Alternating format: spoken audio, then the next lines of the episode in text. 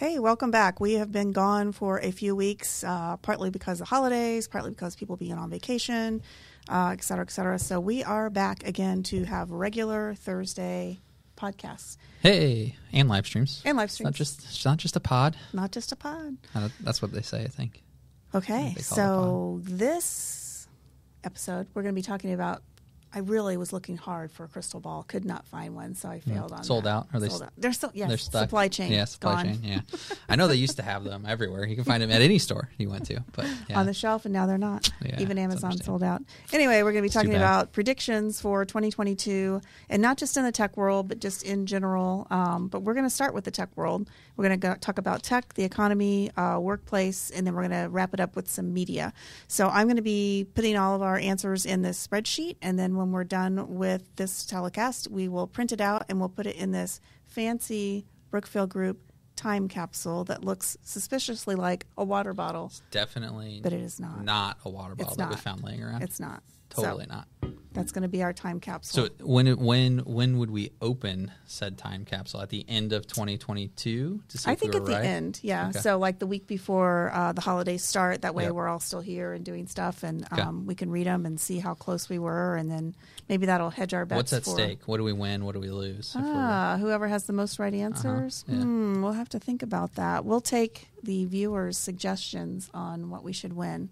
Okay, How about or that? lose. Or lose. Maybe it's more of like a losing type situation. Like a punishment? Yeah, like a punishment. exactly, like a punishment.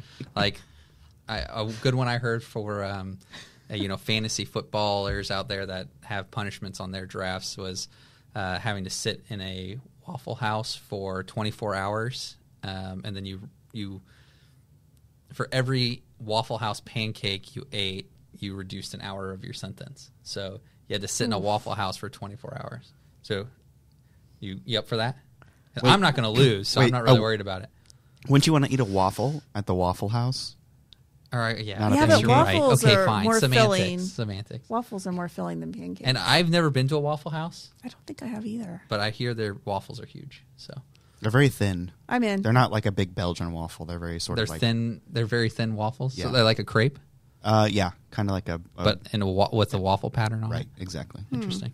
Okay, I think this. we'll come up with a punishment. Well, yeah, I We'll think coming out, punishment. sitting in the office, I'll, I'd be up for that. Yeah. Okay. Of course, Chris would have to be there regardless, so he could video. We'd have to videotape. it, right, obviously. we'd have to live Yeah. stream the whole thing. So we're all three of us. Whoever loses, we're all losing. We're all there. Okay. All right. Can you can you imagine how you would smell after spending 24 Like hours in a Waffle House? I just take disposable clothes, like just Yeah, just- Burn them. ride them off. Yeah. but I think all that syrup smell would be in your sinuses for a while. Hey, Not that that's a bad. thing. Everything would smell like syrup for weeks. Be great. All right, we digress. Okay. But right, and yeah. I have this little bell here, which Chris hates because if we're all in agreement on one of the predictions, I will ring the bell. it sounds like Chris is just always going to disagree in some form, fashion, so the bell doesn't get rung. Okay, if Daniel and I agree on the prediction, go. then we're going to ring the we bell. We go.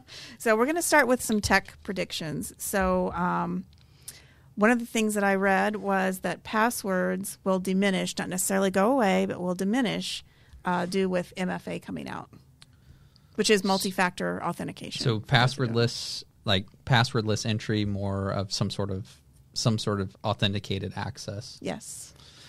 I know that there's been a big push with single sign-on and things like that to be able to do it. So I could I could see like I mean, Microsoft is pre- taken a pretty hard stance on it. They would prefer there be no password. So I think that that you know gives gives weight to that to that to that idea. Um, we we used um, uh, one of the ones that we use is Duo, and they have some different options for sign in without having to actually put a password in. One of the things we were talking about earlier this week is having the chip embedded in our Yeah, get an RFID chip. RFID yeah, chip, I'm still on board with that. wave it over your computer and it logs you in. I think that would be good because okay with that. Uh, they they are just releasing this year. I forget who the gun maker is, but it's a, a firearm that you have to have your fingerprint on it for it to activate. Activate. So they think that's going to cut down on crime and stolen uh, interesting. firearms. So yeah, I'm I'm up for that. But anyway, okay. so agree on uh, passwords diminishing. Chris, Uh, uh, I'd say I agree. Wasn't as loud and annoying as I thought it was going to Yeah, it's because you're in the other room. yeah. Okay, moving on to number two. So we're all we're all in agreement on that. So Yep. Yes, yes, yes. Okay. Uh, ransomware phishing data breaches will continue at record pace, and they're especially targeting healthcare next year. I 100% agree with that. Yeah, I think we're kind of at the point where there's probably a breach happening almost all the time, even whether we know about it or it falls into like your windshield of your view of things. But there's so many different apps now. There's so many different platforms. So many different Um, endpoints. Yeah, there's just there's so much opportunity from it that it's I don't think it's going to diminish. I think the hackers are really honing in on the best way to get in. Like as soon as one door closes, they're like, "Oh, now we can get in through." What was the one uh, a few weeks ago? The text um, text file attachment, which looks, Oh, you know, yeah. oh, it's not a PDF or it's not Yeah. a link. Let Yeah, me click on this. file. Yeah, Yep. Yep. Wrong. Nope. So, all right, Chris, agree or not agree? Uh, I, th- I agree. I think one thing uh, that we'll also see is official kind of government response kind of increase. Um, so regulation, I think across the board, especially in Europe, I think will be happening this year. Yeah, there's there's a lot of mounting pressure from government agencies as well as insurance agencies Yeah, to have better uh, better defining what um, minimal effort like what is the minimum amount of effort you have to put into your environment to try to protect it from these things and still be able to be covered or not be held liable for it. So um, it's I think there's a couple different ways to look at that from the sense of um, you know if there's more mandates coming down that things need to be more secure, maybe there's scarcity of the the opportunity for for attacks, so they're trying to do as many as they can right now. So I don't know. It's it's an interesting world to be involved in and um, trying to help ourselves and customers navigate what's happening. Interesting too to see how many insurance companies decide to bail out of uh, cyber insurance because there's too many Yeah. people filing claims. So the loopholes are closing because of companies like ours that make sure that companies are in compliance. So insurance companies are now saying, "Ooh, I don't think we can cover that." So, Yep. all Yep. right, yes, yes, yes. You ready? okay, maybe three if each of us agree. Okay, I like or, the bell. Or one bell. Or, one, bell. Or just one Okay, bell. All right. okay. Tech number three uh, data will take center stage for all the hackers. That's what they're going to be focusing on. So what does that mean? I think it means um, they're, they're wanting like the whole picture of somebody's record. They're not just looking for a credit card, they're not just looking for um, one specific thing. They're looking for all of the data so that they can profile these people and maybe go after them a different way. Okay.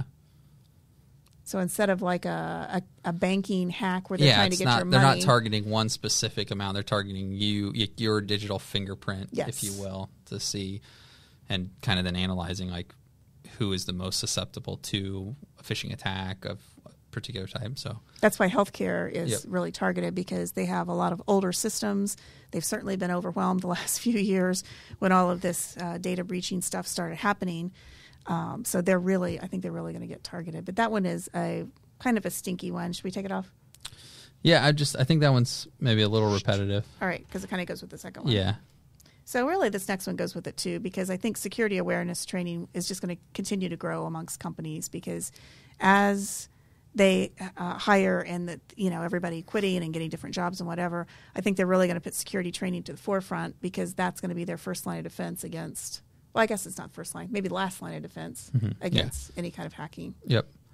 Yeah, I think um, I think people are maybe starting to understand the benefit of it. You can, like we've talked about, you can put all the best systems up in front, but if some emerging um, attack makes its way to the end user and they're not aware of what to look for, the signs to look for that, um, then all the less, all the best laid plans can be for naught um, at that point. So, um, I, I think I would agree. I, I think that, um, just like with everything, there's soon we're soon going to hit a point of kind of security fatigue, if you will, and so uh, making sure that's navigated, especially with with you know end users or um, the people that this really affects are the people that also aren't the ones that are seeing the whole picture, the whole landscape. So um, I think that I think the implementation of it will increase. I wonder what the actual end user engagement with it will be like and what their feelings on that will be. So I, I think it's kind of maybe a two pronged kind of thing. I I would say we've we're going to hit kind of peak training because a lot of these companies they already have you know compliance training and HIPAA training and you go somewhere and you're spending 2 weeks sitting in front of a computer going through all of your training and now we're going to add another training that you have to now stay compliant on. I think people are going to give a lot of pushback from oh I, I I don't I I understand how you know email works and I don't need to take this training. So I think I think we'll get that big fatigue happening later this year. Okay, three bells, one bell. hmm Yep. Okay. Next subject I know nothing about, but I know it's in the news constantly. I've been the ostrich with my head in the sand about the meta universe. The metaverse. Metaverse. Metaverse. See, I can't even say it Yeah. right. Metaverse. I, I think the whole thing's like ridiculous. Uh, yeah, it's interesting for sure. It's um, I, I don't know enough about it yet. Um, I just know that there are there seems to be every kind of ploy to make money on it that has ever existed with anything that's new or um, um, brought to market. I mean, there's metaverse realtors now. There's, Travel agents. um, you know, you know, digital plots of land that you're purchasing. I mean, you know, getting down to the nitty gritty when you know. I, th- I just saw something the other day. The the artist Swaco has created is creating his own NFT, and you buy that NFT, then you get it, Good. includes X amount of access to different metaverse properties that are already worth you know one hundred fifty thousand dollars or something like that.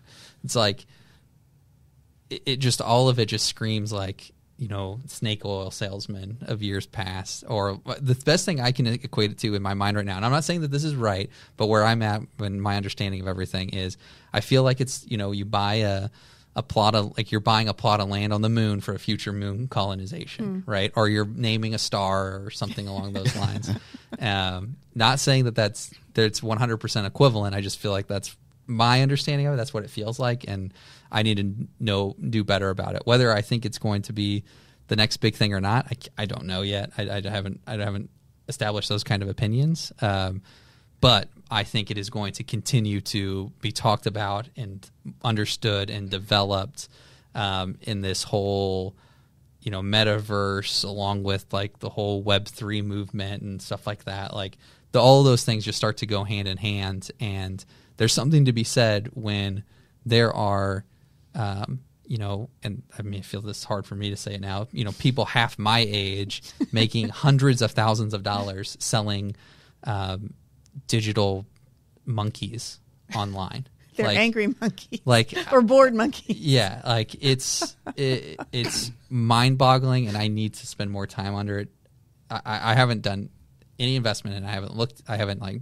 bought into it I, I know just the surface scratching of it but it is going to be it's going to be big and you know one of the lar- i think like the oculus 2 was like one of the best selling things over this holiday Christmas, Yeah. season um, and it's all of that ties into the metaverse and that's why Facebook now Meta doubled down on it, changed their name, and is investing highly in it. And you know Zuckerberg like is he wants to be the one to define the metaverse. So there's a race for it in the tech companies to understand what it is and what it means. So I, I think it's going to be it's going to be big.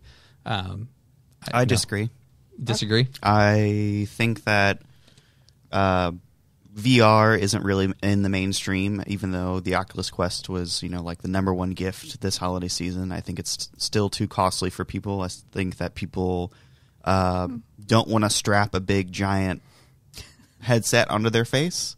Um, if this is going to be some sort of metaverse thing, um, I, I think it's a lot of response of larger corporations and the issue with copyright and trying to find a solution for what this you know, the old copywriting system has Yep. been for years and years and years and more recently, It's new stuff that nobody has any claim to, right? right and it's yeah. and it's them saying okay how can we how can we leverage this to one like you said make money but b protect digital assets because in the year 2020 you can you know 2022 now right um, Yeah.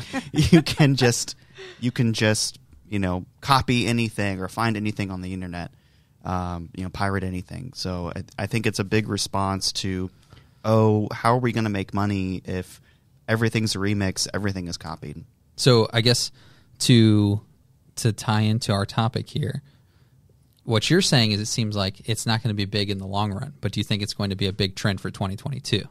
I think a lot of people are going to spend a lot of money this year, and I think a lot of people are going to spend. There's going to be a lot more interest in crypto and meme coins. Um, uh, in my opinion, it's a big bubble, and the more depressing part of this is um, when that bubble pops, the 90% of the people that it's going to affect the most are going to get really hurt by it. Hmm, it's 1999 all over again. So, I mean, so going back to our original thing, we, Yep. we brought up the metaverse as our prediction.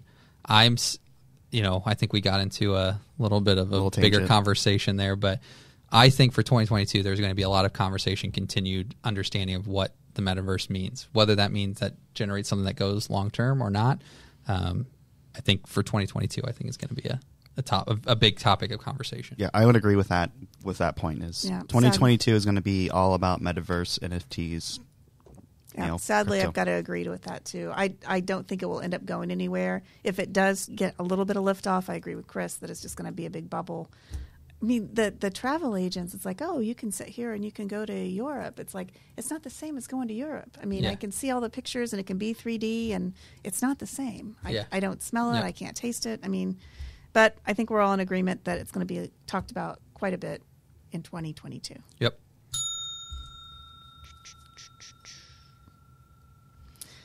Okay, smart homes. I'm on the low end of the smart home where we just have the plugins to the outlets and we have Alexa where we tell her to do this, do that, turn on lights, turn off lights, that kind of stuff.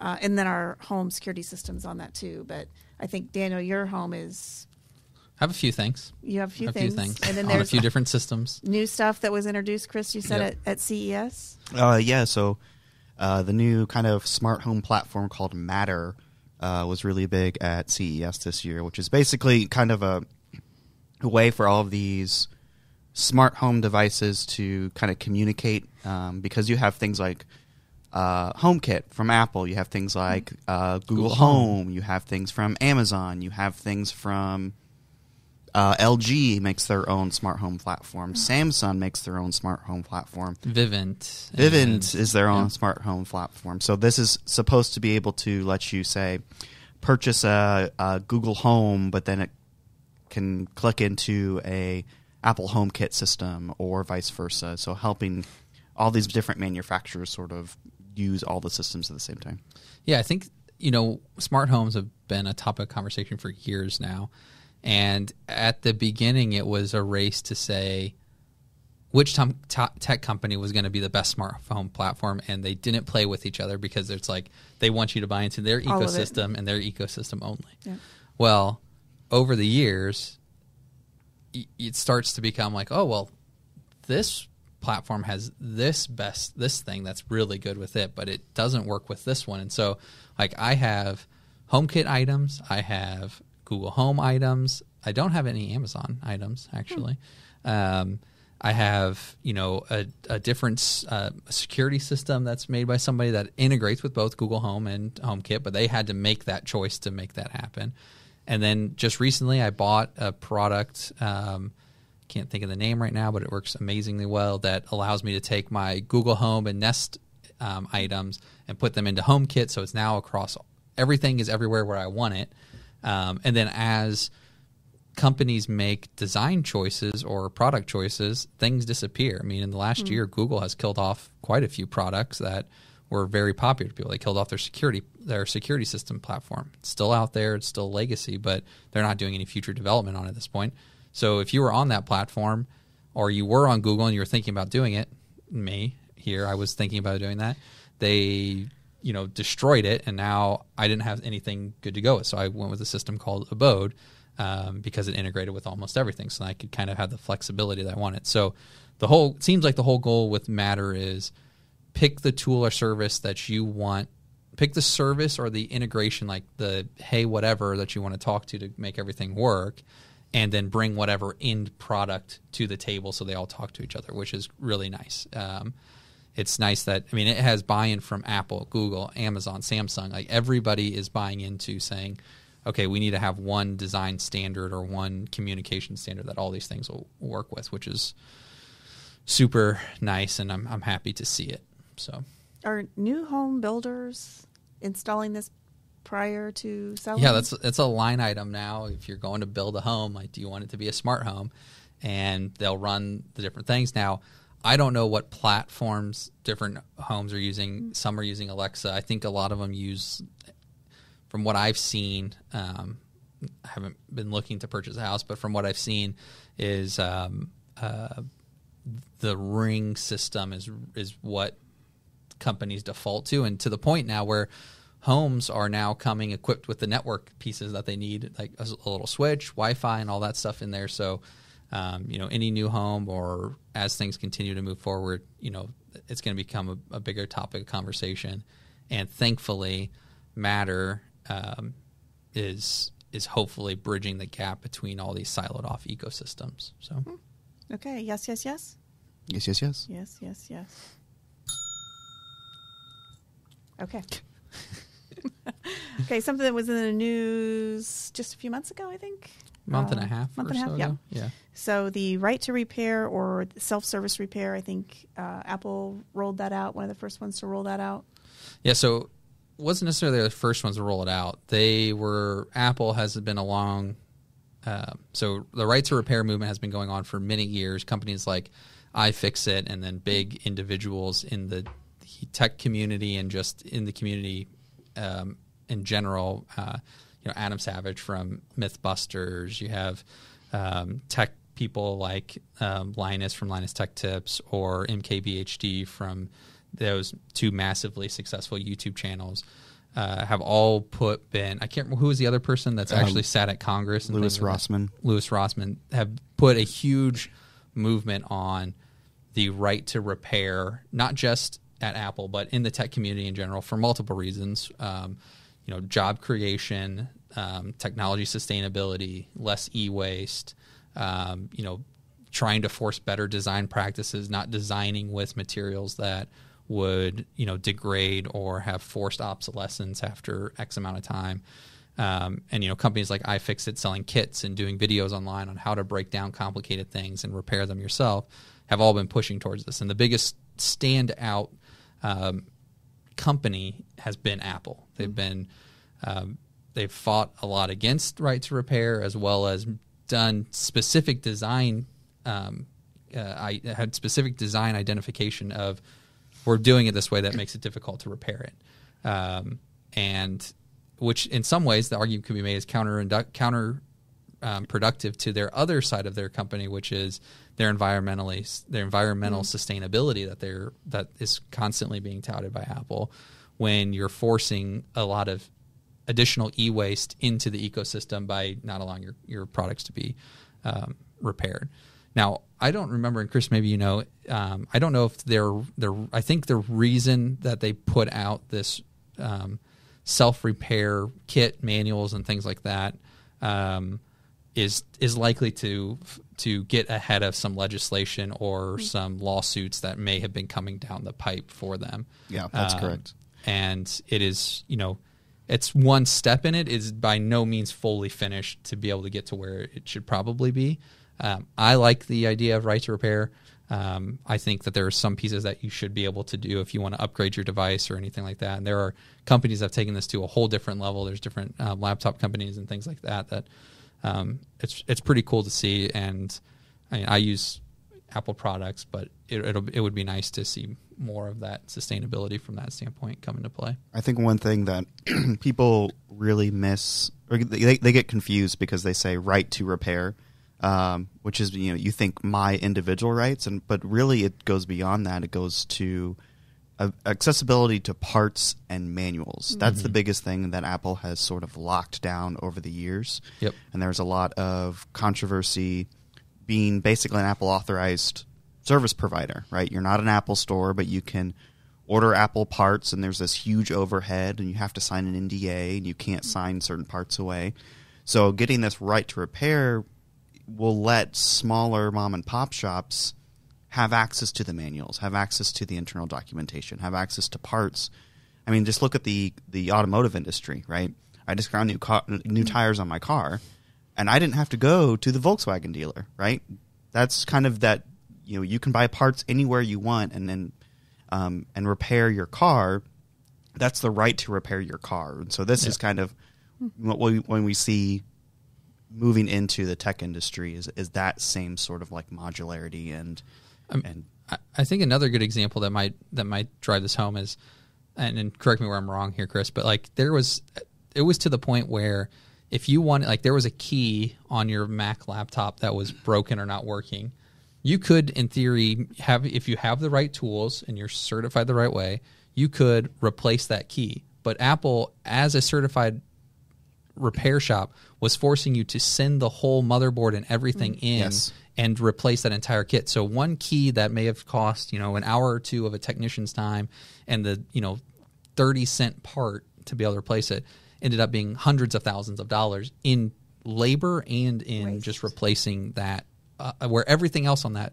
that central processing like that the motherboard and everything with it was perfectly fine. All it was was one key and the whole thing had to be I'm Yeah, sure, coming- you know, got refurbished or something, but at the same time, just like that's, in a past life, uh, when I uh, worked for that particular company in a particular store, um, yeah, the, the amount of service parts that would come through that just didn't really make sense from a economic standpoint.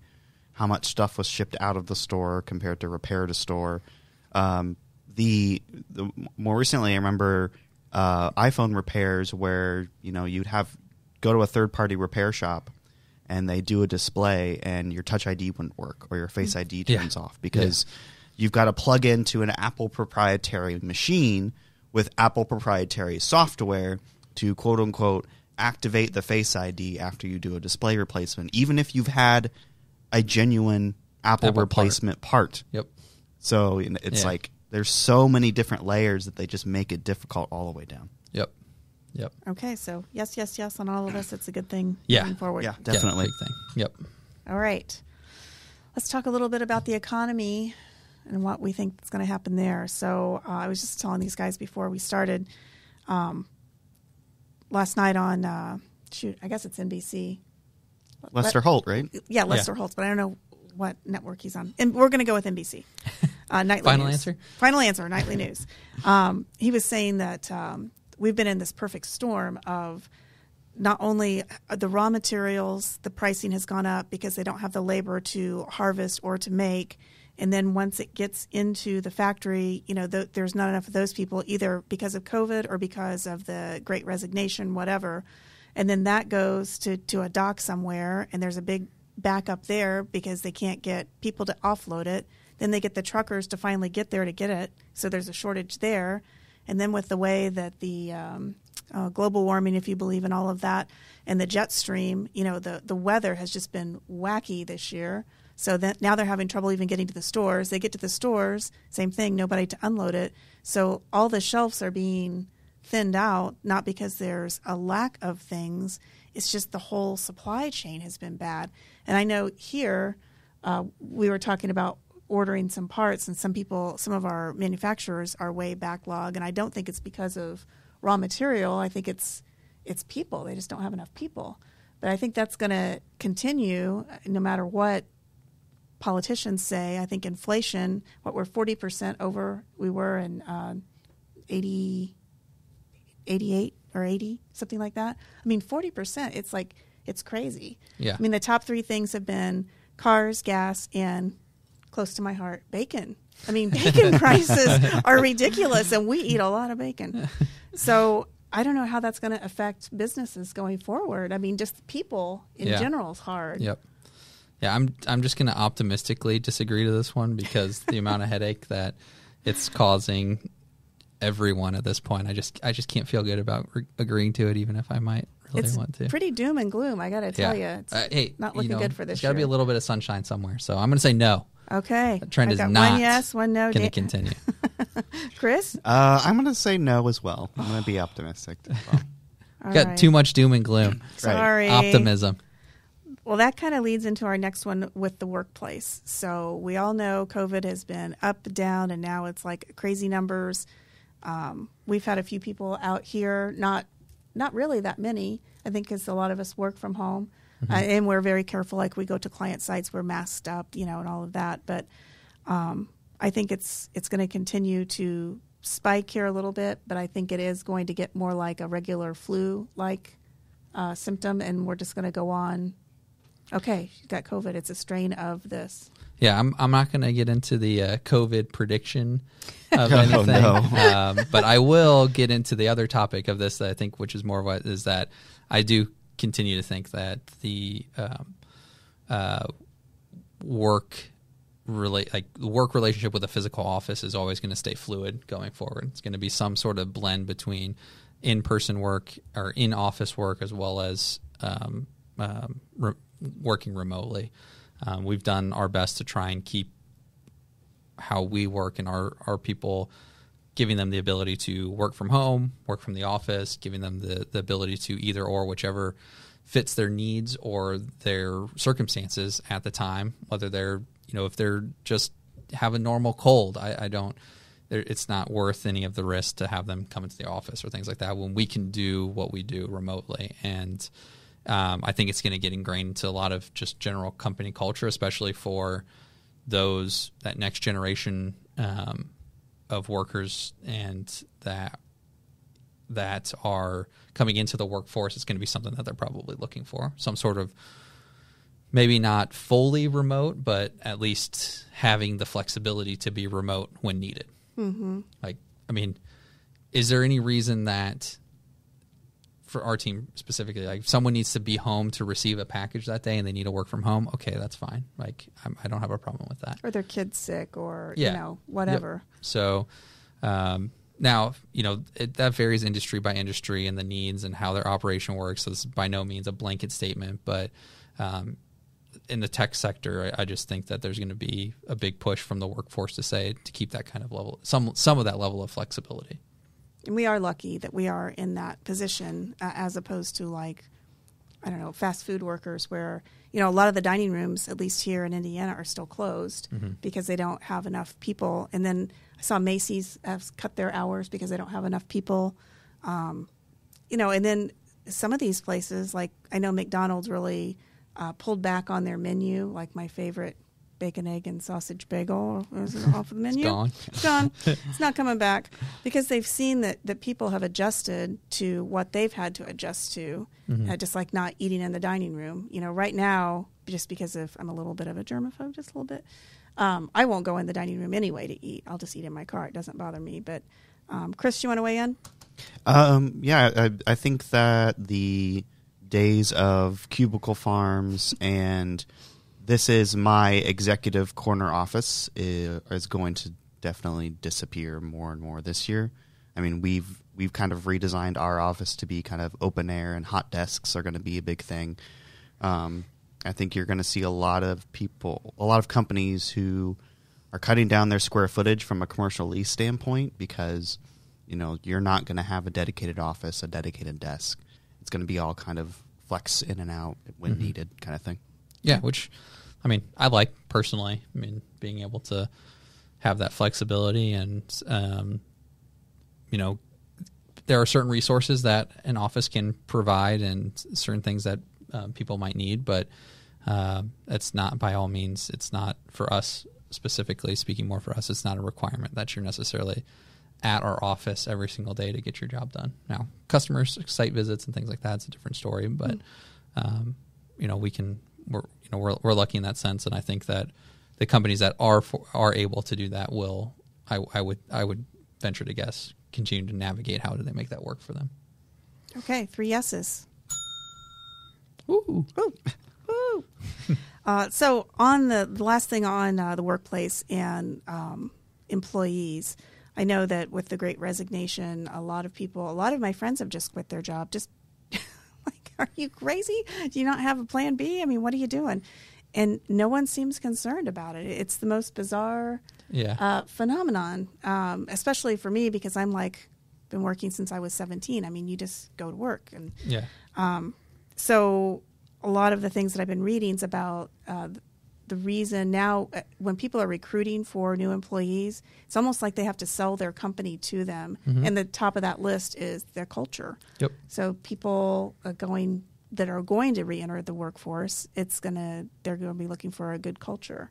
Yeah. Yep. Yeah, and that I you know I think that's that's a hard thing to just. Um, it's hard to just manufacture a culture, right? Like you can check all the boxes on what might, you know, what might be the what's needed or what the trend is or things like that. But I mean, that's defined so much by the people that are already there and then the people that you're bringing on that it, it shapes it completely. So it's hard to one nail down. But I mean, the trend of culture being a huge hiring um, point, I think has has has been growing. It's been very much a um, high on new employees or potential employees list, but I think it's now come to a paramount decision decision point for individuals on on what does that look like and what feel do they get from the interviewing process and things like that. So, um, no, I mean, I, I think it I think it makes sense, and there's a whole new world of developing what culture looks like when more and more of your company or portions of your company may never say step foot into the same office Mhm. with each other. I, I think the the fundamental power in the employee employer relationship has shifted. I think before it was the employer when hiring had the power, and I think it's shifted over to the you know the the person applying because they can basically say, yeah, I can. I've got ten, you know twenty other offers possible. Um, so I think that companies are really going to have to rethink about um, you know benefits, what they're offering. I think that's a huge, like you said, culture. But there's also, you know, do you guys have health benefits? Do you guys have 401k? Do you have, you know, what's your PTO, you know, uh, policies? Those kind of things are going to be really, really big because that's what a lot of people, you know, care about. They just don't care about getting a paycheck. They want to see paycheck plus. What else is here? Is that like a new subscription service? Yeah. uh, Yep. Paycheck plus. It's an app. It's on the App Store. Uh, you, you, you, you subscribe like you get access to, um, you know, like Disney Plus and stuff with Paychex Plus. yeah. You get Hulu plus for free. Oh, and, wow. and, and you Disney use Plus. Plus to pay for pay for. to To pay pay for- for, for Disney, Disney Plus. Plus. and Yeah, Hulu yeah. Plus. Ah, I got it. Okay. Also on the news the other night, watch a lot of news. Nobody can tell. um, there was a lady who was making, you know, in a regular office job, making uh, a good wage, and she just she was part of the Great Resignation, and she just had always loved animals, wanted to work with animals. Quit her job, and now she's a vet tech. And they were asking her, "Oh, are your hours shorter?" And she said, "No, actually, they're longer." And they're like, "Oh, are you making more money?" She's like, "No, I'm making a quarter of the money that I used to make, but I am so much happier doing this." Yeah. Yeah. So, and it's, I mean, we have a great culture here. We had, um, case in point today, we had a, um, our healthcare provider was in getting us all amped up for the 2022 healthier living, whatever.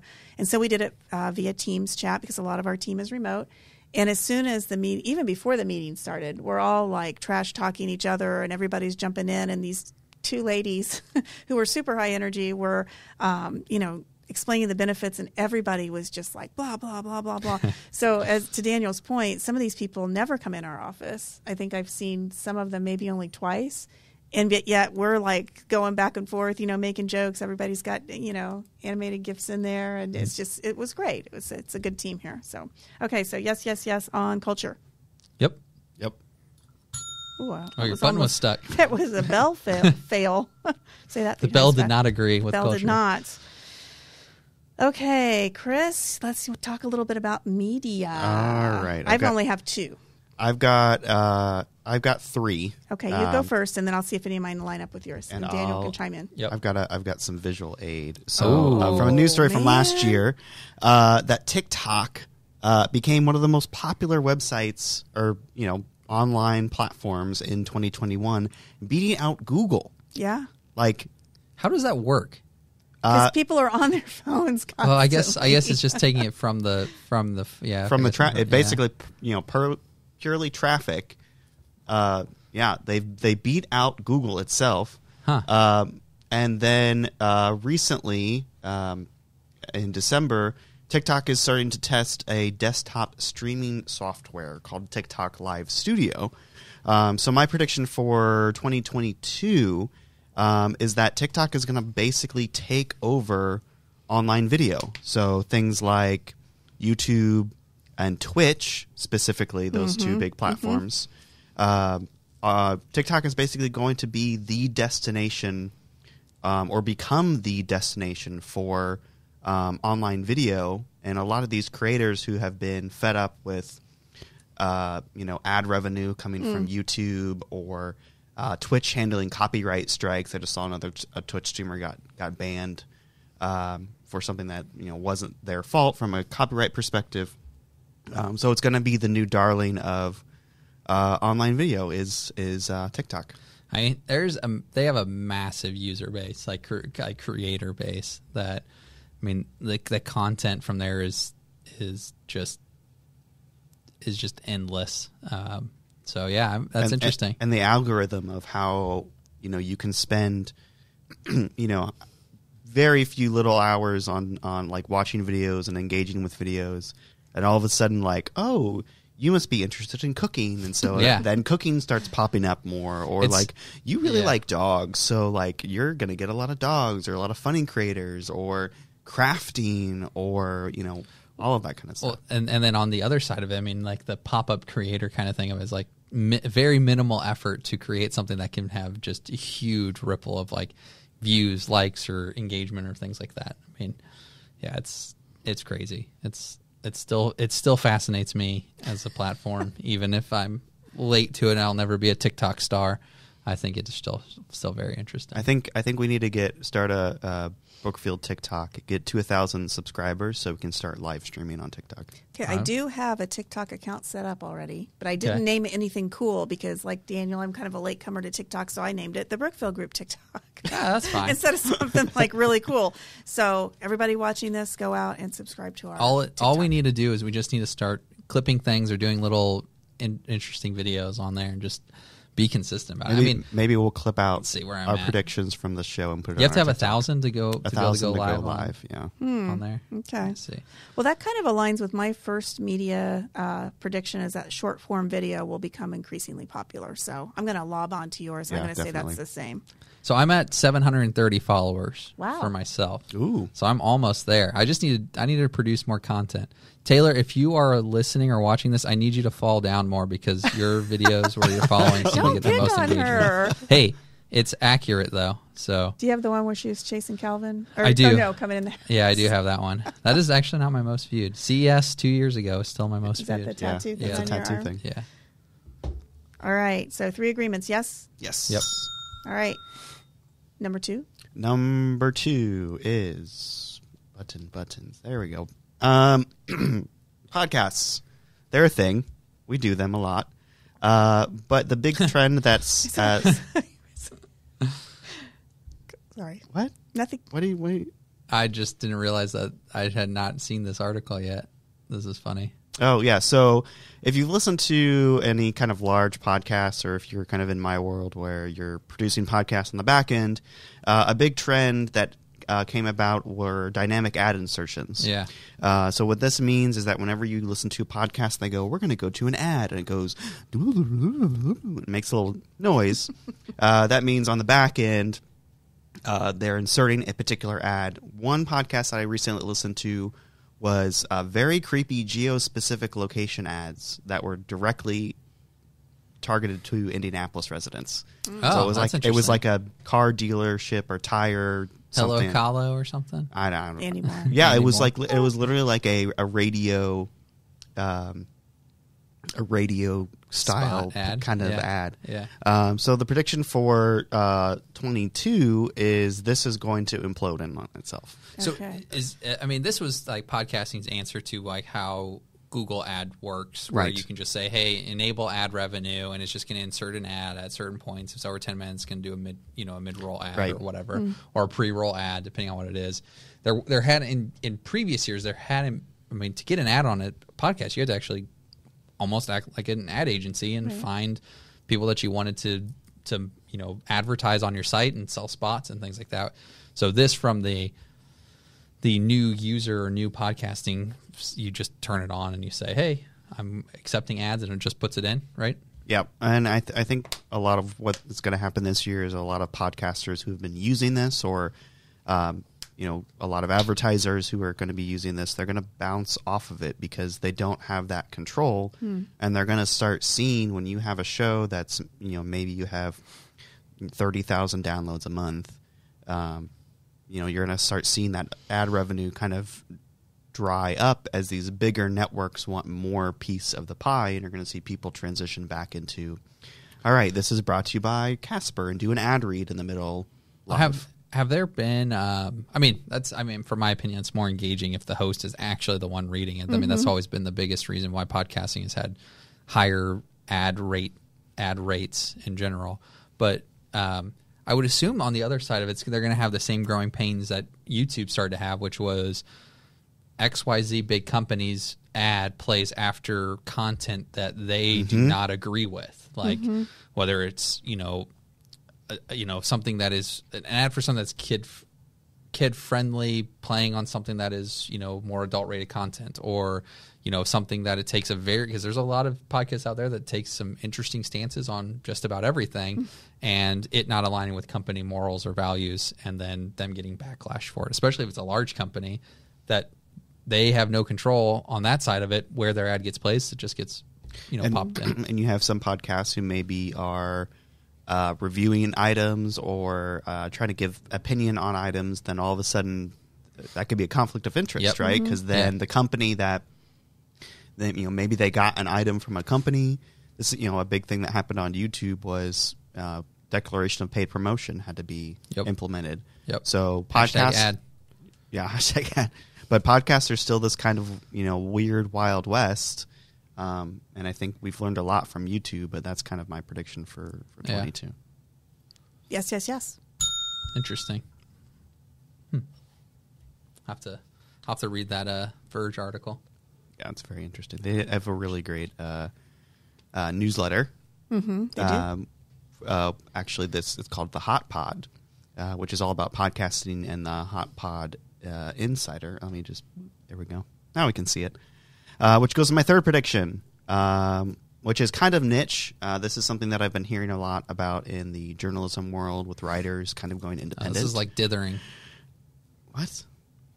Like a paid subscription. Yes. For a newsletter. Yeah. Yes, Yeah. yes, yes, yes. So Yeah. this is um, this is one of the platforms. Is called Substack, um, which is basically a paid platform that lets writers and creators create their own paid um, paid uh, newsletter, essentially, which really you know really really easily. Uh, so I predict that in 22, um, this is going to be kind of I, I would say more mainstream. Um, I, I don't think a lot of people realize that they are there are still paid uh, newsletters. I think email kind of gets a bad rap, but I think that people are looking for uh, curated media more. They don't want something that's algorithmically based that's like throwing up in their feed. They want somebody that they trust, somebody that they follow, um, to give them sort of the rundown. Or um, this is the one that I actually subscribe to, which is Platformer. Uh, but yeah, that's that's my prediction into 22 is that we're going to see a lot more of these uh, paid media services that are really really hyper focused on certain topics. I do not have enough information on that to form an opinion Me on either. it. Just one then, just one yes. Yeah, so just one so yes. that's a meh, Yeah. meh, and a I yes. I mean I like what it stands for, and there's some there's some things that I've seen that are starting to go that route, and you know basically trying to pay the creator directly instead of having to then like have them you know survive on ads or whatever that means. And um, was it two or th- I don't know maybe a year and a half ago there was just a huge or you know 2020 there was just a huge ad drop off rate for a lot of these content creators that all had to find a way to you know pay the bills and stuff. So I think it makes sense. Uh, it's a interesting it's an interesting platform. Um, you know, I think of like Patreon and other things like that that have allowed people to have that same kind of direct to their reader or consumer payment model, which is nice. Mm-hmm. Cool. Nobel. No bell. Brr, brr. Any more? That's that's my three. The only one that I had that you kind of touched on, but and it's not even a prediction; it's just a fact. the podcasting uh, industry is growing faster than the audience is growing. So when it first started out, the audience was higher than where the podcast. So people were like eating up all of this content. Now everybody and their brother, including the Brookfield Group, has their own podcast. So now there's like everybody's jumping on the podcast bandwagon, and now the users they're still growing, but it's not growing as fast. So Yeah. people are going to be really clamoring to try and get that ear to, Yeah. to listen. Yep. I mean, I I have plenty of podcasts that I have subscribed to, but I don't listen to half of them, and I try and do a annual purge of ones. Like, okay, I haven't, I have not listened to this. I don't remember when I subscribed. I'm just going to remove it because I know about it. If I want to listen to it, I'll come back to it. I have filters set up that are like a priority filter on. These are the ones that I'm going that I know I'd like to get popped up to me when I know there's an episode that I want to listen to.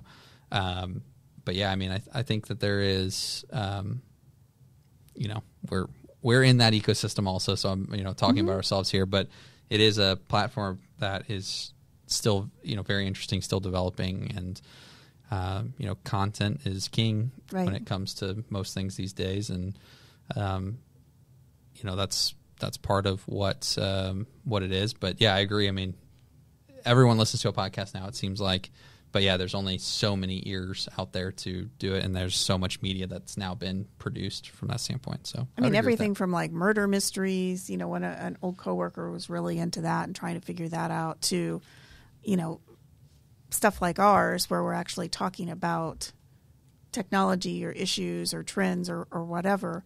I mean, there's just Yeah, we would be having these conversations ourselves, anyways, and that's kind of why we Yeah. just do it. We just do it here with everybody somebody else might be of thing. interested Yep. in it. So, But, um, yeah, no, I, I agree. Chris, Yeah, I agree. I think there's going to be a lot of um, innovation in the space. like Um, what? Uh, I think that there's. Uh, I think it's a little too daunting and barrier to entry for some people to get into podcasts um, because you go onto the iTunes store and it's like the, the top. You know, here's the top ten podcasts that have been there for forever. Right. They were saying it's seven plus years are the ones that still hold the majority of Yeah. the listeners. Yeah, I think discoverability is going to be a big opportunity for uh, these platforms to to you know like TikTok get you like super focused on a particular topic and find a podcast that you'd like. Um, and I think that media companies um, who are going to get into podcasts are going to do weird stuff. Uh, like bells. like bells. Uh, most recently, um, the uh, Elizabeth Holmes trial ended, uh, the Theranos trial, and uh, ABC News did a whole multi-part uh, television docu series Yeah. on the whole Theranos case. Yep. And I watched it, and then all of a sudden, something popped up in my uh, in one of their feeds that they did a podcast, and I was like, "Oh, that's interesting. I'll download that because I'm interested in the case." Yep. And it turns out all they did was take the audio from the television series and edit it a little bit, and then drop it right into the podcast feed. So I think the people are gonna. There's gonna be some weird stuff that that's gonna happen. and innovative stuff. Mm-hmm. Yep. Well, we've had Rock'em Sock'em, we've had sandwiches, we've got bells. I mean, come on, this is good stuff. Yeah. All right, so three three yeses. I've rung Yep. the bell enough. All right, that's the last one I had. Anybody else? No, I think uh, we covered a lot here. We went through a couple, few different categories, and um, you know, whole year's ahead of us right now. So Yeah. there's still a lot of fun stuff to see, and uh, we're interested to see what what that means for us, for our clients, and for friends and family. So I think it's going to be a great year. Mm-hmm. It's going to be a great year. So there's the optimism. it is. it is. I feel good. Um, so join us next Thursday. We will be here. I'm not sure what we're talking about yet. Uh, we don't know. We'll just we make it know. up. We'll just make it up. That's fine. And then this is going to go in our time capsule. So see you next week.